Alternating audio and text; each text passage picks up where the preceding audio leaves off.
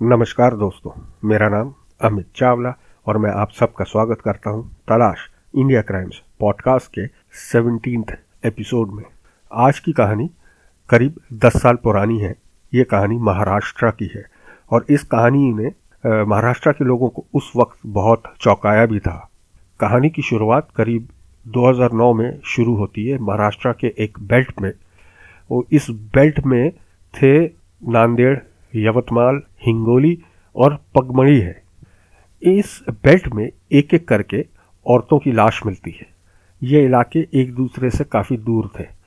इस वजह से आपसी तालमेल पुलिस में नहीं था इन इलाकों की। तो हर बार जब एक लाश मिलती थी, पुलिस उसको एज अ न्यू केस लेती थी और पुलिस ने कभी ये नहीं सोचा कि इन सारे मर्डर्स में कोई सिमिलैरिटी हो सकती है या इसका कातिल एक ही हो सकता है।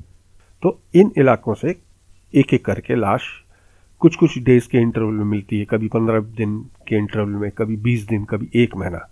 पुलिस इन लाशों का पोस्टमार्टम करवाती है। उसके बाद भी कातिल का कोई पता नहीं चलता। ये सब चल रहा होता है और अचानक एक दिन यवतमाल के पास एक जगह है, परमड़ी। वहाँ पर एक औरत की लाश मिलती है और पहली बार ऐसा हुआ था कि इसके साथ उसकी बच्ची भी जा रही होती है। बच्ची देखती है कि एक आदमी आता है, वो उस पर वार करता है। बच्ची घबराती है, वो चीखती हुई गाँव पहुँचती है। गाँव वाले जब उस इलाके में वापस आते हैं तो उसकी माँ की लाश खेत में पड़ी हुई मिलती है। तो पहली बार ये चीज़ सामने आई कि किसी ने उस कातिल का चेहरा देखा था। लेकिन उस वक्त थोड़ा अंधेरा था तो ये बच्ची उस आदमी का घबराहट में चेहरा भी ठीक से देख नहीं पाई। ये बात पुलिस तक पहुँचती है। पुलिस मामला दर्ज करती है और इन्वेस्टिगेशन शुरू करती है और पुलिस को ये पता चलता है कि ऐसे ही इस गाँव में कुछ महीने पहले लगभग ऐसी छह लाशें मिली थी। पुलिस का जो इन्वेस्टिगेटिंग ऑफिसर था, उसे जब पता चला कि ऐसे छः छः कत्ल पहले हो चुके हैं और ये सारे के सारे केस अनसॉल्व हैं तो उसने अपनी जाँच का दायरा बढ़ाया। उसने आसपास के इलाकों में भी पता करा कि ऐसा कुछ, ऐसे कई केस वहाँ तो नहीं हुए। तो वहाँ पुलिस को पता चलता है कि पिछले तीन सालों में अलग अलग इलाकों में 22 लाशें मिली हैं औरतों की, और इनमें से एक भी कत्ल का मामला सॉल्व नहीं हो पाया। अब 22 कत्ल हो चुके हैं तो ये पुलिस अफसर ने आसपास के इलाकों के पुलिस स्टेशन से इनकी फाइलें बुलवाई और फाइलें देखने के बाद इनमें एक चीज़ कॉमन मिली और ये कॉमन चीज़ ये थी कि जो ये 22 मर्डर प्लस ये जो सबसे आखिर मर्डर मतलब टोटल 23 मर्डर में जो चीज़ कॉमन थी, वो ये कि इनका सबका मर्डर या तो किसी तेज धार वाले हथियार से हुआ था या पत्थर मारने से हुआ था या साड़ी या दुपट्टा जो उन औरतों ने पहना हुआ था उससे गला घोटने से हुआ था। लेकिन सबसे चौंका देने वाली बात इन तेईस के तेईस मर्डर में जो सामने आई कि इनका जब पोस्टमार्टम कर, कराया गया तो उसकी रिपोर्ट में किस तरह से मर्डर हुआ था वो तो सामने आया ही। लेकिन तेईस की तेईस औरतों का मर्डर करने के पहले उनका रेप भी किया गया था। तो तेईस मर्डर सबको मारने के तरीके वो चार ही थे और सबका रेप हुआ था। तो इससे पुलिस को ये लगा कि इन सब में कोई ना कोई सिमिलैरिटी तो है और हो सकता है ये किसी एक ही आदमी का काम है। इसी बीच एक और औरत की लाश मिलती। उसका भी रेप किया गया था और मारने का तरीका चारों में से एक इसका गला दबा के मारा गया था। तो ये चौबीसवा मर्डर था। तो पुलिस ने जाँच जब और आगे बढ़ाई तो पुलिस को ये पता चलता है कि ऐसे ही पाँच और महिलाएँ थी जिनके साथ रेप हुआ था, पर वो मारी नहीं गई। कातिल ने उनका गला घोटा था और वो बेहोश हो गई थी। लेकिन कातिल को लगा कि वो मर गई, लेकिन वो मरी नहीं थी। इन औरतों ने उसका चेहरा देखा हुआ था। ये सब जाँच करने के बाद पुलिस को ये कंफर्म हो गया था कि इसकी ये सारे के सारे कत्ल एक ही आदमी ने किए और ये सीरियल किलिंग का मामला है। अब ये सारे केसेस अलग अलग पुलिस थानों में थे। तो महाराष्ट्र पुलिस एक स्पेशल टीम को बनाती है और उनको आदेश दिया जाता है कि सीरियल किलर को जल्द से जल्द पकड़ा जाए। तो ये पुलिस की टीम अपनी जाँच शुरू करती है। सब पुलिस स्टेशन से एफआईआर, पोस्टमार्टम की रिपोर्ट सब बुलवाती है और इनके औरतों के घर वालों से भी पूछताछ शुरू करती और एक नई चीज़ इनके सामने आती है। वो ये कि ये 24 की 24 लाशों के शरीर पे जेवर नहीं थे। इसका मतलब ये कि कातिल इनका मर्डर करने के बाद सारे जेवर भी उतार कर ले जाता था। तो अब पुलिस इन सारे इलाकों के ज्वेलरी शॉप्स में पूछताछ के लिए पहुँचते हैं, क्योंकि पुलिस को ये शक था कि अगर वो ज्वेलरी उन औरतों के शरीर से उतारता है तो वो उन्हें बेचने भी जाता होगा।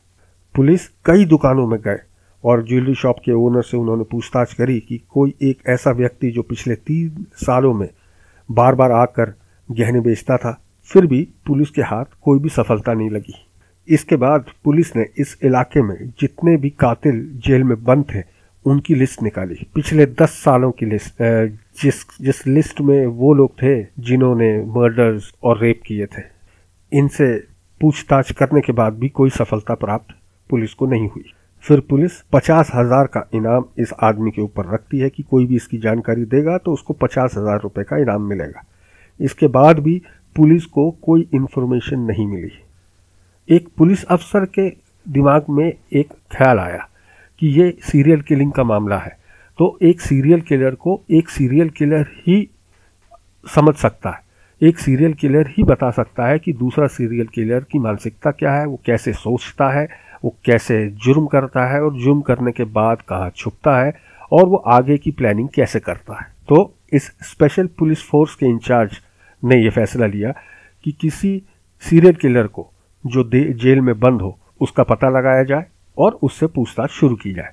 तो उसी वक्त एक सीरियल किलर 2004 से नांदेड़ जेल में बंद था, जिसने छह से आठ मर्डर्स किए थे और वो 2011 में जमानत पे जेल से बाहर आया। पुलिस उसके पास पहुँची और उसके सामने ये पूरी कहानी रखती है कि किस तरह एक सीरियल किलर है जिसने पिछले तीन साल में 24 मर्डर किए सारे के सारे मर्डर्स का तरीका वही चार थे और सबके शरीर से जेवर गायब थे और सबका रेप हुआ था। तो पुलिस ने इससे पूछा कि कोई जानकारी इस बारे में हो तो बताओ।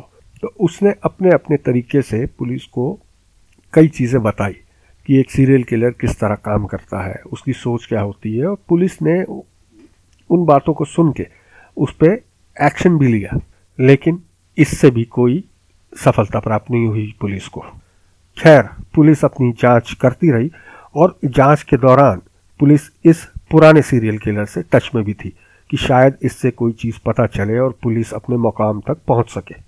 एक दिन अचानक इस सीरियल किलर ने, ये पुराने वाले सीरियल किलर ने पुलिस को बोला कि मुझे एक बात याद आ रही है एक कैदी की।